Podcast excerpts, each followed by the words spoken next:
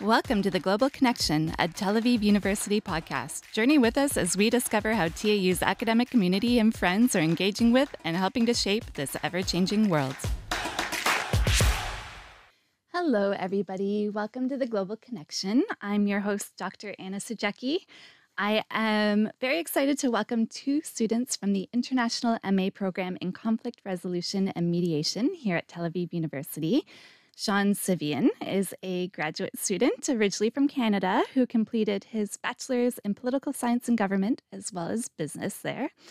Um, and he's currently also working as an associate here in Israel for Hafla Venture. Welcome. Thank you. Thank you for having me. Yeah. And Daniel Canosa uh, is, is also a graduate student here at TAU, originally from Colombia. He is a fellow um, of the Irwin Cotler Institute for Democracy, Human Rights, and Justice here as well. Uh, he holds a bachelor's degree in international relations, has interned at the Embassy of Colombia in Portugal, and is currently a project manager with TAU's Blavatnik Interdisciplinary Cyber Research Center. Welcome. Thanks so much, Anna. Thank you for having me here. You're welcome. Um, yeah, it's great to have you both here today. Um, I thought I would begin slightly different, but related. So you took political science and government, um, you took international relations. Um, so can you talk a little bit about where your interests in these areas sort of came from? Mm-hmm. Do you want to go first, or should I? Yeah. Um, yeah. So um, I think political science is always something that kind of interested me. Um, it's always something I gravitate towards. I always gravitated towards uh, people and how they interact within a society, um, and really how uh, we all come together and kind of live our lives. And um, that kind of fell down a whole rabbit hole of like human rights and wanting to connect with people. And just for my own personal interests, I'm a very personal guy. I really like talking to people. I really like communicating.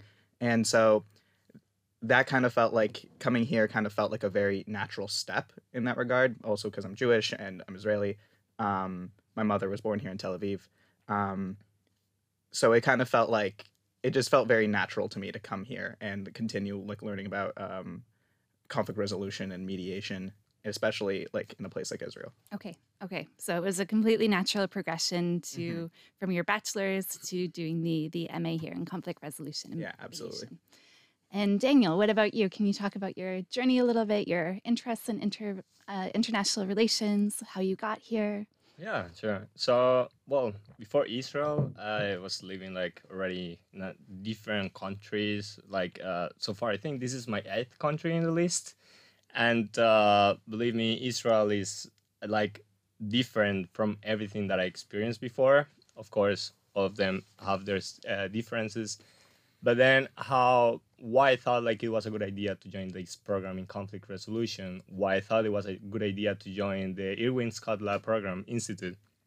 Um, well, I was raised in a household like uh, all uh, my family, they're lawyers, and uh, there is like this um, like wanted to seek for justice for people. I think whenever I was listening to Irwin uh, talking about like how important mm-hmm. it was to find to make other people's lives better and to contribute in that uh, sense of like justice and democracy and human rights i thought like it made a lot of sense.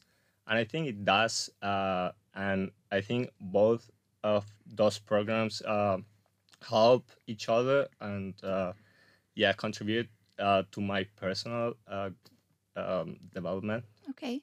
So you've lived in eight countries yes. before do you mind me? Do you know them off by heart? Can you? yeah, yeah, I think I can go over all of them. So, well, first of all, like I'm Colombian, but I'm also Spanish. So okay. after I was born in Colombia, we moved to Spain. Eventually, we came back to Colombia.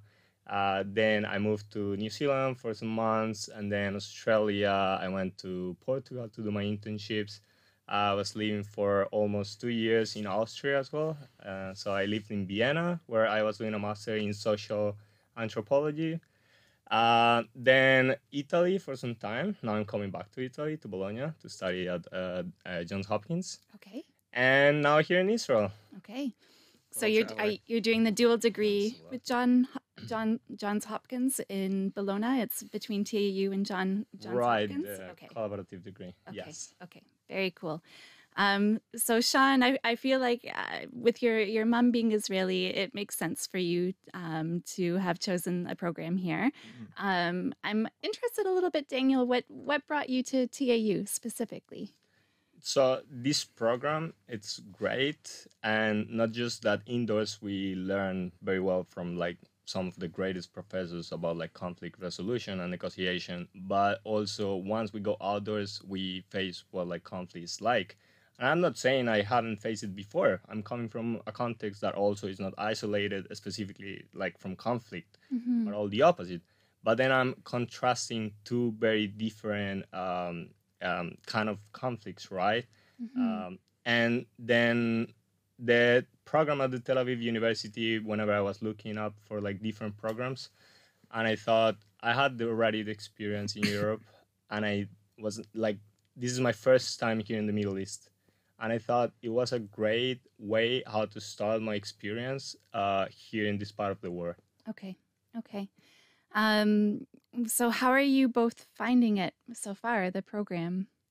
Uh, the program has been very interesting to say the least. It's got I I definitely think it's had its uh, highs and lows, but with that being said, I think the ability, as Daniel mentioned, being able to be taught by certain professors here and then leaving the classroom and just being then walking around the city and then being actually to explore the country itself is a completely different experience and definitely it's not something I could have gotten back in Canada. Okay.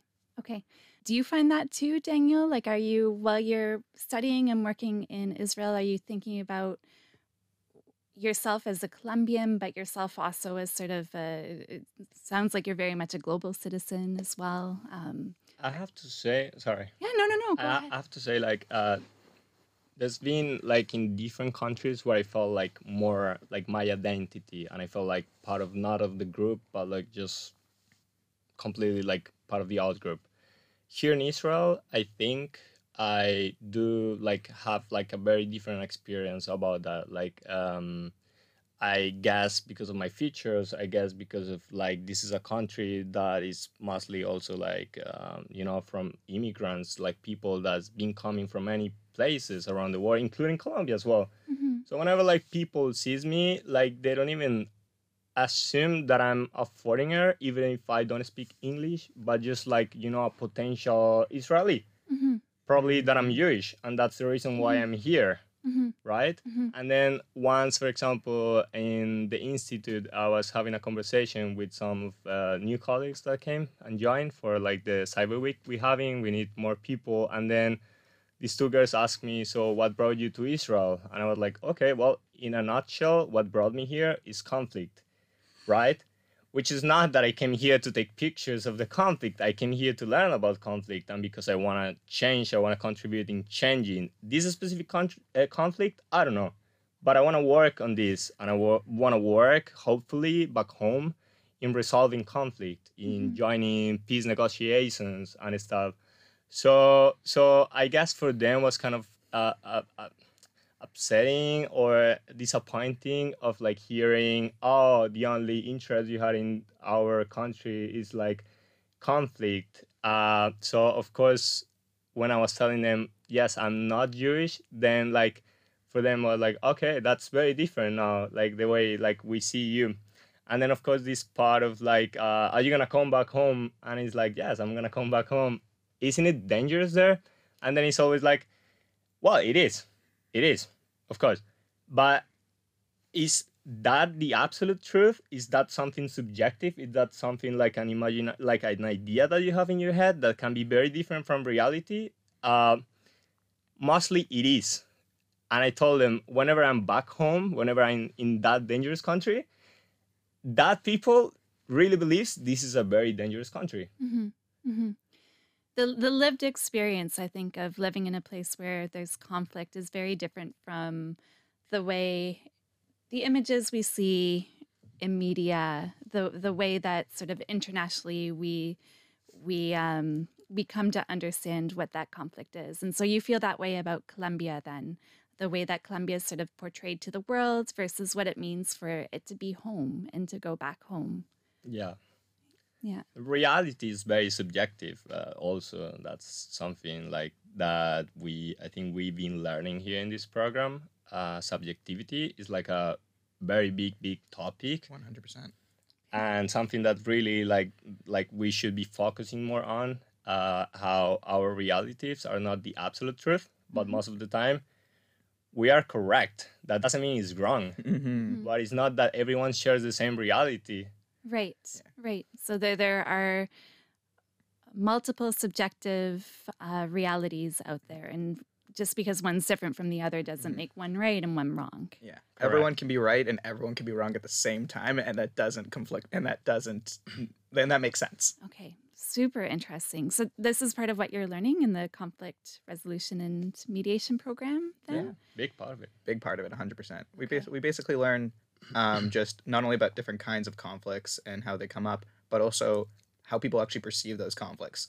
You know, like the idea of some people go and some people enter a conflict thinking that they are in the right, other people in the conflict that think that they were right or that they were wronged, and that's why they need to do anything. Hmm. But sometimes, it, sometimes the answer could be maybe you both were wronged and you both are in the right in your own heads. And how do we? And then the, now the question is, how do we get past that? right. What's the next steps to actually like solving this?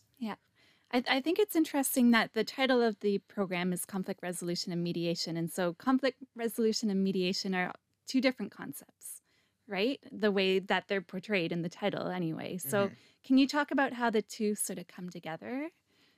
I would say mediation is a form of conflict resolution. Yeah, um, like it's an option between two conflicting parties. You want to even as something as small as family members squabbling to countries in war. Mediation is a way to help resolve the conflict, getting a third party involved, trying to find the best solution where everyone wins or everyone loses, but something to get resolved. Um, but there are many ways to resolve a conflict, and unfortunately, one of them is aside winning that conflict.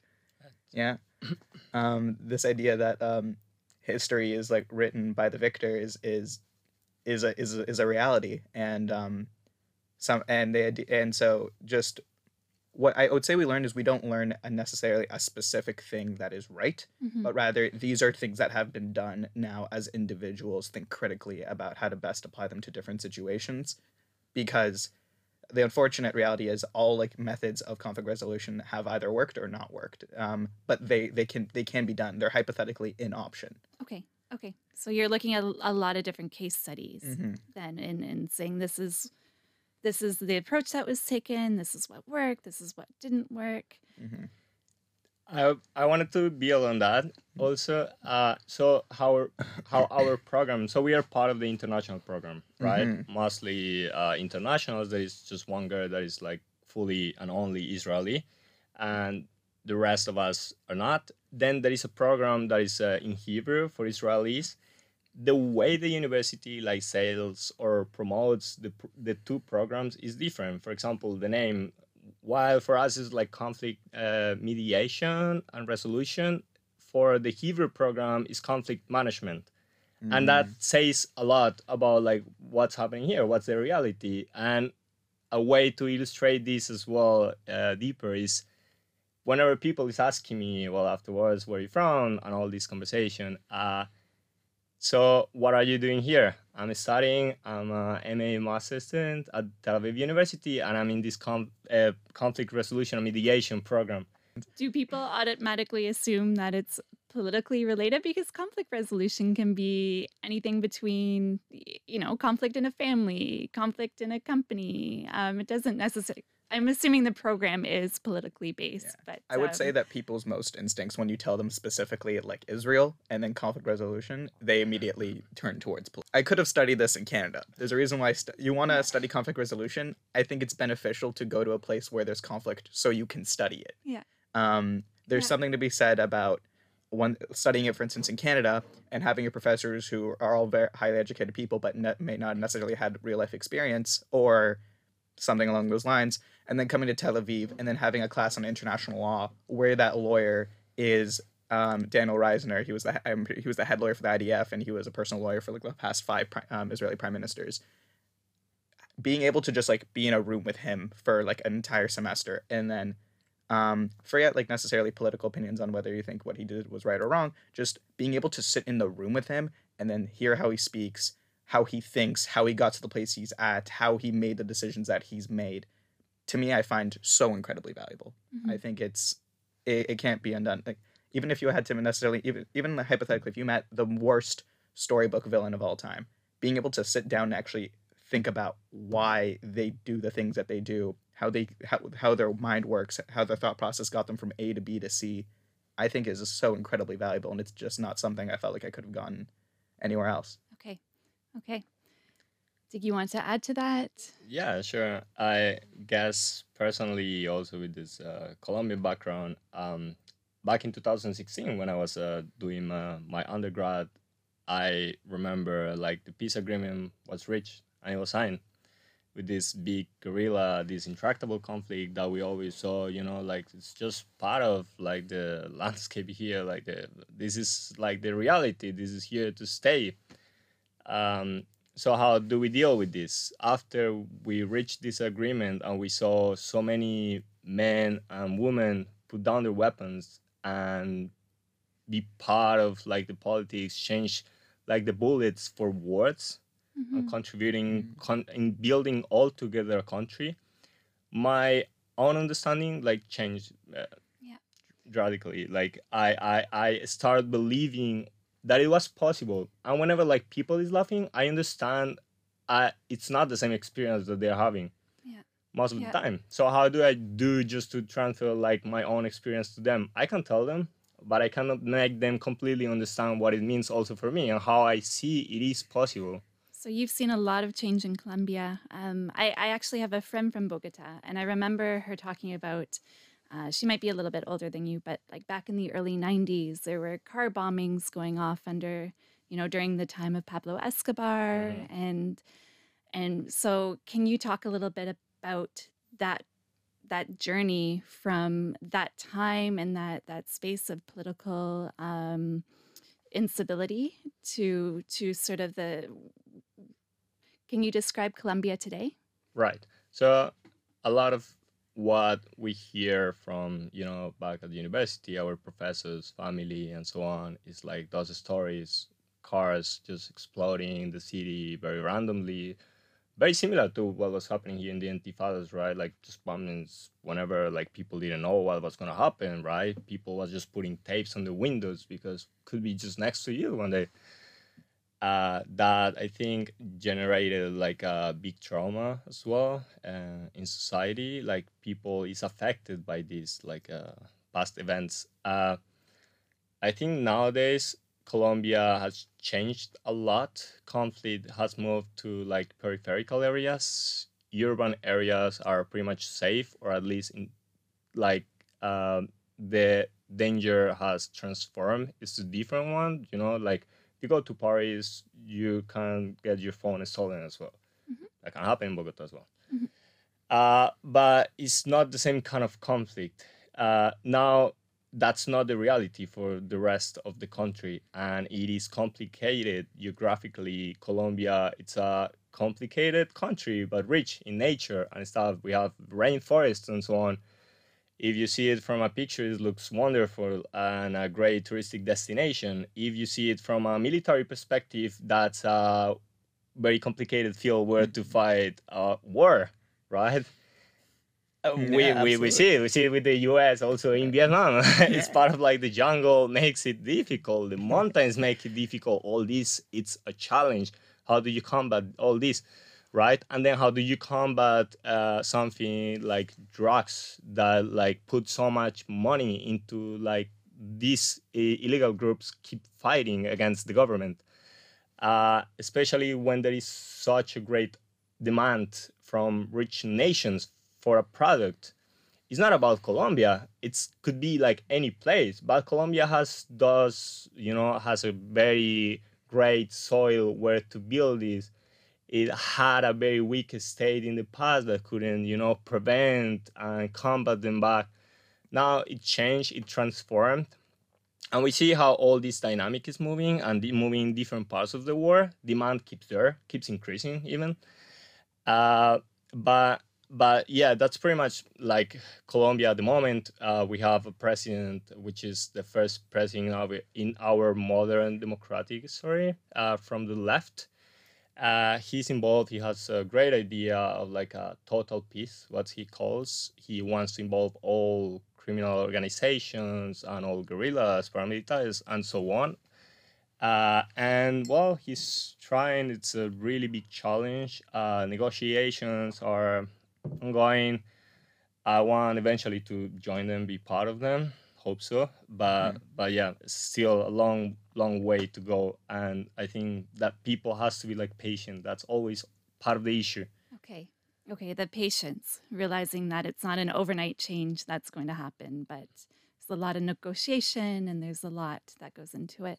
Right. Um, Sean, when I so I'm Canadian too, and when I when I think of Canada globally, you know, we're thought of as a pretty peaceful country. Um, but I, I would say one of our biggest challenges in terms of conflict resolution is related to Indigenous relations.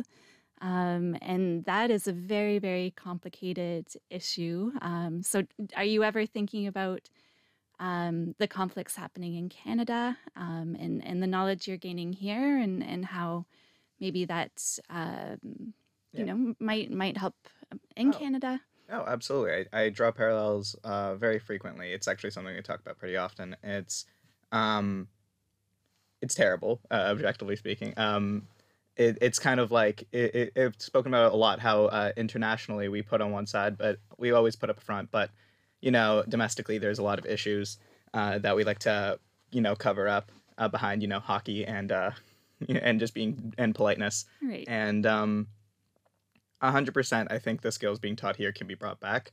Um, i think that they're they're slightly different but they're also human rights are human rights and when there's violations there's violations and and at the end of the day if there are violations um, you can apply what you learn to try and help solve those. Every every situation may be slightly different um, in context but there's there's clear steps that can be done to improve i think. And i think if and if there's one thing I think I could take away from this is just the critical thinking skills being taught to just analyze a situation appropriately and then try to, you know, figure out best solutions or at least take the proper steps to achieve those uh, solutions.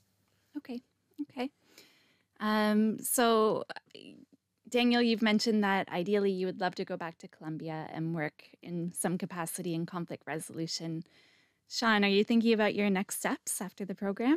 hmm So, what I currently do right now is I work at a, a venture called Khafla, where it kind of focuses on scaling um, and growing um, the Middle East region, MENAT region, and uh, through tech startups. So combining uh, different tech startups that are focused that are based in MENAT and c- connecting them with um, Israeli experts and mentors and helping them scale and grow. Okay. Okay. So you're really liking your work right now and you're you're thinking you'd like to continue with that in the region. Yeah. Okay. Very cool. Um, well, thank you both of you for such a fascinating, interesting conversation. Um, it always makes me hopeful to see such intelligent people working on these complicated issues. And so I wish you luck with the rest of your studies and uh, your time at Tel Aviv University. Yeah, thank you so much. Thank you for having us. It was Thank a you great so time. much. Yeah, really. It was Yeah. fun. All right.